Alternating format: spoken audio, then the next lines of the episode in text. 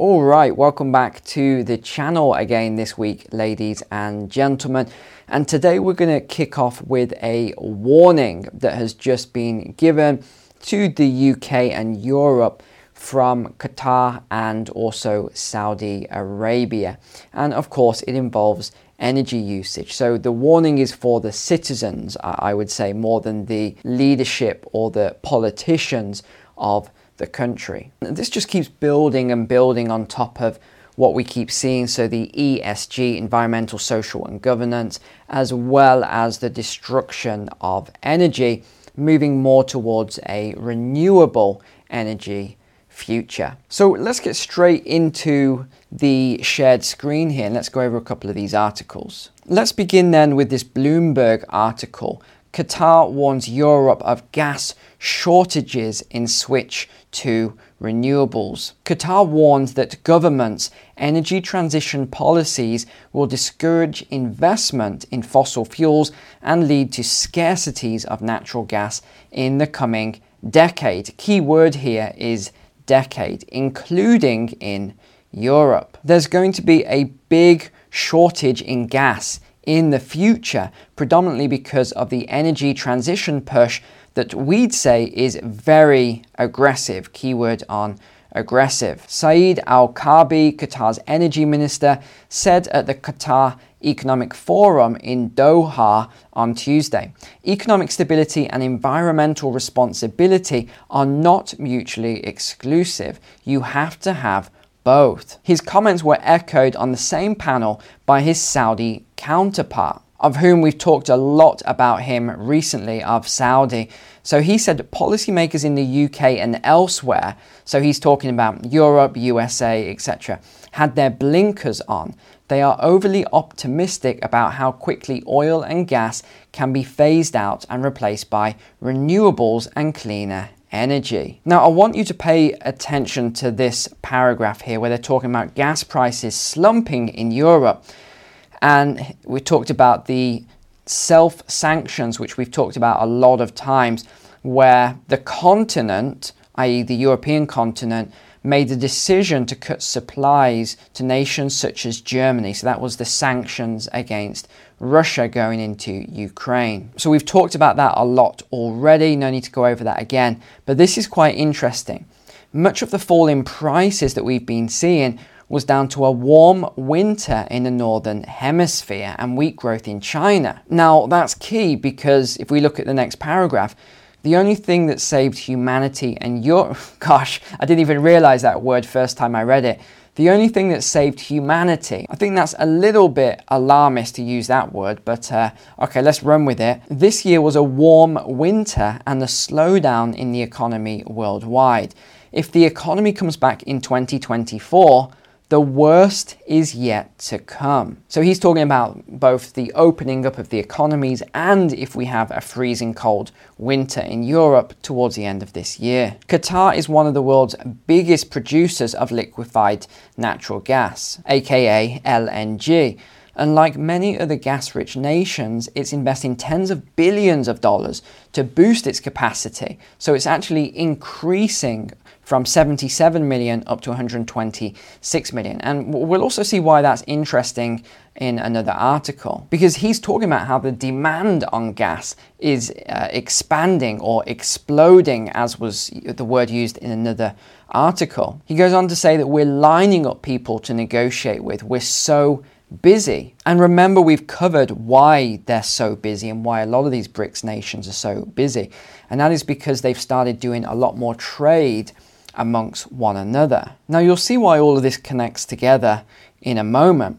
But we just had this CNBC article come out today as well. Oil giant Shell braces for shareholder revolt over climate plans after record profits. I've highlighted this line here because it says Shell is aiming to become a net zero emissions business by 2050. Are they really? Very, very doubtful, in my opinion. So, Shell have had somewhat of a shareholder revolt over the last few days, where a small number of shareholders have tried to uh, enforce this Climate Resolution 26 so that Shell would come in line with the landmark Paris Agreement to cut their carbon emissions by 2030. So, what that means is cutting emissions by 45%, so it only would give them about six and a half years. Of course, Shell have said to all the shareholders not to vote in favour of it because it will affect profit. And that is the key thing here,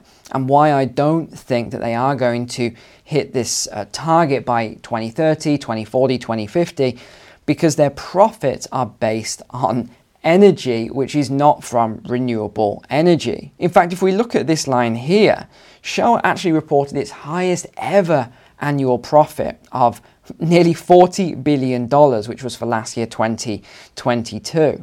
And yet, what happened to us? We ended up with higher energy prices. But this is the article I thought was one of the most interesting before we go on to rice farming and a few other things which you'll find quite interesting. This is from the Wall Street Journal, and ironically, I only talked about these things on Friday's Walk and Talk and the shareholders in this technology. So this is being pushed very, very heavily. These these giant fans, basically, which remove carbon from the atmosphere. So the headline reads that JP Morgan makes one of the biggest bets ever on carbon re- removal. And this is, you know, being touted a lot and they're going to be removing huge amounts of carbon from the atmosphere. So as usual, I just did a very simple calculation which uh, once I did that calculation, uh, it was quite obvious what was actually going on. So they've agreed to invest more than 200 million dollars to purchase carbon credits from several companies in the industry. We're jumping in the pool all in, said JP Morgan's head of sustainability. But when we actually get into this, it's not what it seems. JP Morgan is also among the largest financiers of both fossil fuels and clean energy. So it's a bit like during previous wars where certain people would fund both sides of the war. And it was only last week we talked about how the bank has been criticized by Republicans for giving priority to ESG rather than profitability for the pension holders and the shareholders. And that's why West Virginia actually banned JP Morgan from doing business with the state last year and that was all about ESG, and said that it was damaging, uh, as it were, the coal industry. So, this big investment they're doing then, how much will it actually remove? Well, it says that it's going to remove 25,000 metric tons of carbon from the atmosphere over nine years. So, when you actually put it into context over nine years, it's actually not that much at all. And in fact, when we compare this to, and I don't like this website by the way, it's called ourworldindata.org. So, so uh, manipulated these figures. But let me show you anyway. These are the CO2 emissions according to them. And the world puts out over 35 billion tons of CO2 per year. And of course, they claim that it's CO2, which is the biggest contributor to heating the earth. They don't take into account any other factors, of course. So if we just do a, a really simple calculation then, and you take that 35 billion and you divide it by, I think it was, yeah, 25,000 tons. Well, in fact, the number is so tiny as a, fr- a fraction of even 1% that uh, it's not worth calculating. So all of this talk about them being, you know, the biggest contributor to removing carbon from the atmosphere and all this other stuff is just not true. This is simply playing the game to get more investment so they can push what they are pushing. And even if you look at Microsoft, which is obviously pushed by Bill Gates, they're not removing that much either. Here's JP Morgan, here's Microsoft. This is nothing compared to actual emissions. And they put out a statement on Microsoft as well. In the sector's largest ever deal, Microsoft said last week it would pay for about 2.8 million tons of removal through a, this is what made me smile a little bit, wood chip fired power station in Denmark operated by uh, this energy firm. Okay. Okay, so let's just look at that a second. So they are going to be removing carbon through using a wood chip fired power station. It just didn't make any sense to me whatsoever. So I had to really dig into this a lot more. and to find out what exactly they meant by this. And I then found this article, which was somewhat linked, all about biochar, which, if you've ever studied farming, or, or should I say, ancient farming in the Amazon and things like this, you may have seen this documentary where they used to create huge yields by using a combination of this biochar with other things. So, in effect, without reading this entire article, that is what Microsoft is kind of investing into. But the whole premise is based on the fact that this biochar stays in the earth for hundreds or thousands of years when it's used for farming. That is never going to happen. So, all of this stuff that they're talking about here and all this removal is a mute point, really. It's irrelevant because this is no way going to stay in the ground for farming for hundreds or thousands of years. Now, the other one doing the round at the moment has been coming out from AFP News Agency, and this one is really bizarre. Uh, uh, let's open this up from VOA News. So, this one is called How Vietnam is Trying to Stop Rice Warming the Planet. And it's so funny how these stats change every single week depending on what they're talking about. First of all, it was 40% of emissions come from cows, then it was 30% come from sheep, and then it was 20% come from this, and 10% comes from that. Then it was 70% comes from airlines. Then it was 45% come from cars. I mean, I, am no genius, but if you add that up, I'm pretty sure it goes over 100%. And now they've added another 10% here. 10% uh, comes from rice because it traps 80 times as much heat as carbon dioxide. Uh, and their message is rice cannot be ignored. Rice needs to be tackled in order to cut emissions. So, a couple of points I've pulled out from this article. Since around 100 countries signed the global methane pledge two years ago, agreeing to reduce emissions by 30% from 2020 levels by 2030. That is somewhat of a decrease in emissions. Uh, good luck to them doing that without destroying a lot of the crop. Now, the other thing that was quite ironic was that who didn't sign this bill? China and India. And this is what they'll never tell you on these websites that are completely biased. If we actually scroll down. Yes, here it is. So let me open this up for you, and uh, this is as close as I can get to this. But if you look at the who emits the most CO2, it's China. It's right there. In fact, if you combined USA, EU, and Russia, the, the next three after China and India, it only just fits into China. So all of this talk about countries like, especially in Europe, I can't even see the UK on here. The square is so tiny that it doesn't even fit. And you have all these tiny countries in these tiny little boxes making these huge cuts.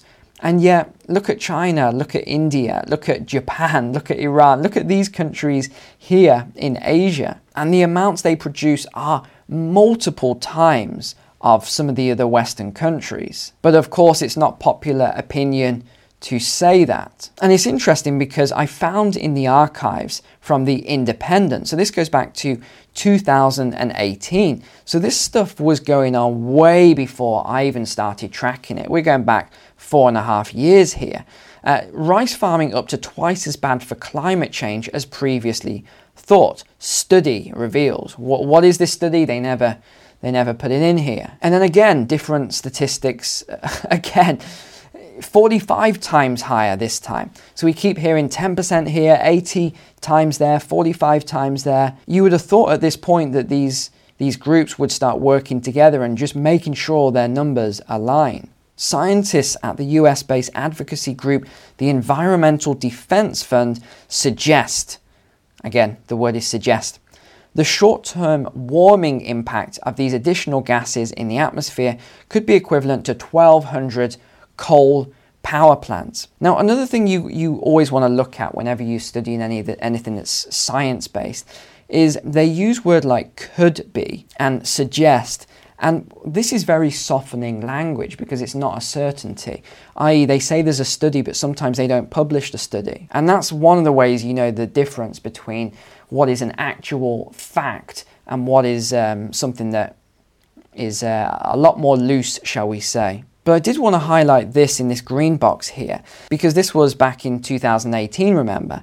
Past estimates have suggested that 2.5% of human induced climate warming can be attributed to rice farming. So here they're saying it's only 2.5%. They then go on to talk about this new gas, which is going to be the, the next big one, I would uh, guess, and this is nitrous oxide. So they're sort of just jumping from one gas to the other. And I actually remember going back a couple of years when I was talking about well, all of this sort of stuff. People said, Well, Neil, I'm not affected by this. This doesn't make any difference to me. And if you recall, I talked about how Germany would be hit first from the energy decrease. Well, I want to just bring your attention to this article that's just come out again today from Bloomberg. Eurozone factories flounder with activity shrinking at fastest pace since the pandemic. Eurozone manufacturing activity shrank this month at the fastest pace, threatening to sap momentum from an economy driven by services. An index based on surveys of purchasing manager across the region unexpectedly, no, it wasn't unexpectedly, uh, dropped to 44.6 in May, further below the 50 level that indicates contraction. So that is 10% below, actually. So that is pretty severe. Now, this is what I wanted to show you here. The report adds to mounting evidence that the manufacturing woes of Germany, Europe's biggest economy, are an increasing drag on the wider region. So there we go. It took 18 months for that forecast I made to actually come into play, but we are now in the midst of it. It chimes with a survey released Monday by the DHIK business lobby, which pointed to zero growth there this year as companies see no evidence of a pickup taking hold. And it's not just Germany that's starting to suffer. If we look at the UK, UK households with communal heating facing 350% rise in energy costs. I mean, that is staggering. 350% rise. Residents in council homes and private flats with communal heating systems are experiencing a nightmare rise in their energy bills, with households scrambling to fund increases of up to 350%. Now, this is already on top of increases we've previously seen. An estimated 480,000 households, and this is just in the UK, a very small country, by the way, are affected. The article goes on to say which house some of the lowest income families in the country. Uh, the cost of living scandal, good word to use for it, is having a devastating effect on our communities. Meanwhile, the £400 given by the government to every household to cushion the blow last winter is no longer available. So we're seeing all sorts of percentage increases right from this estate in East London up 250% through to others which are much higher than that. Uh, they were told in a letter from the building owner the heating tariff would rise from 2p a kilowatt to 22p. That is absolutely enormous. That is an 11x increase. you know, imagine if you got a 100% increase. That would be bad enough. This is 11x. So, how much do some of these residents have to find? They have to find an extra 60 pounds to 76 pounds per week. I mean, that is huge for people who don't have a lot of money in the first place. Tenants in larger flats have been told the combined heating and hot water bill will rise from £959 last year to £4,344 for the financial year ending March 2024, a 350% increase. But not only that, the council adds a 16.5% management cost on the building, including the heating and hot water. So I don't think I need to go on. I think you get the idea of what is happening here. Nothing good at all. So I can understand why these warnings have come out from Qatar and Saudi Arabia, as well as other BRICS nations, to Western leaders about the destruction of energy. But remember, it's not just energy that's being destroyed as we're going through this transition to renewables, it's also a lot of other things. It's food, as we looked at there, where they were talking about rice but it's livestock. We're seeing that. We're seeing a lot of destruction of a lot of industry. uh, farming, and energy. But I'll leave it here for today. Thank you so much for being a subscriber here. Take care, God bless, and I will see you tomorrow.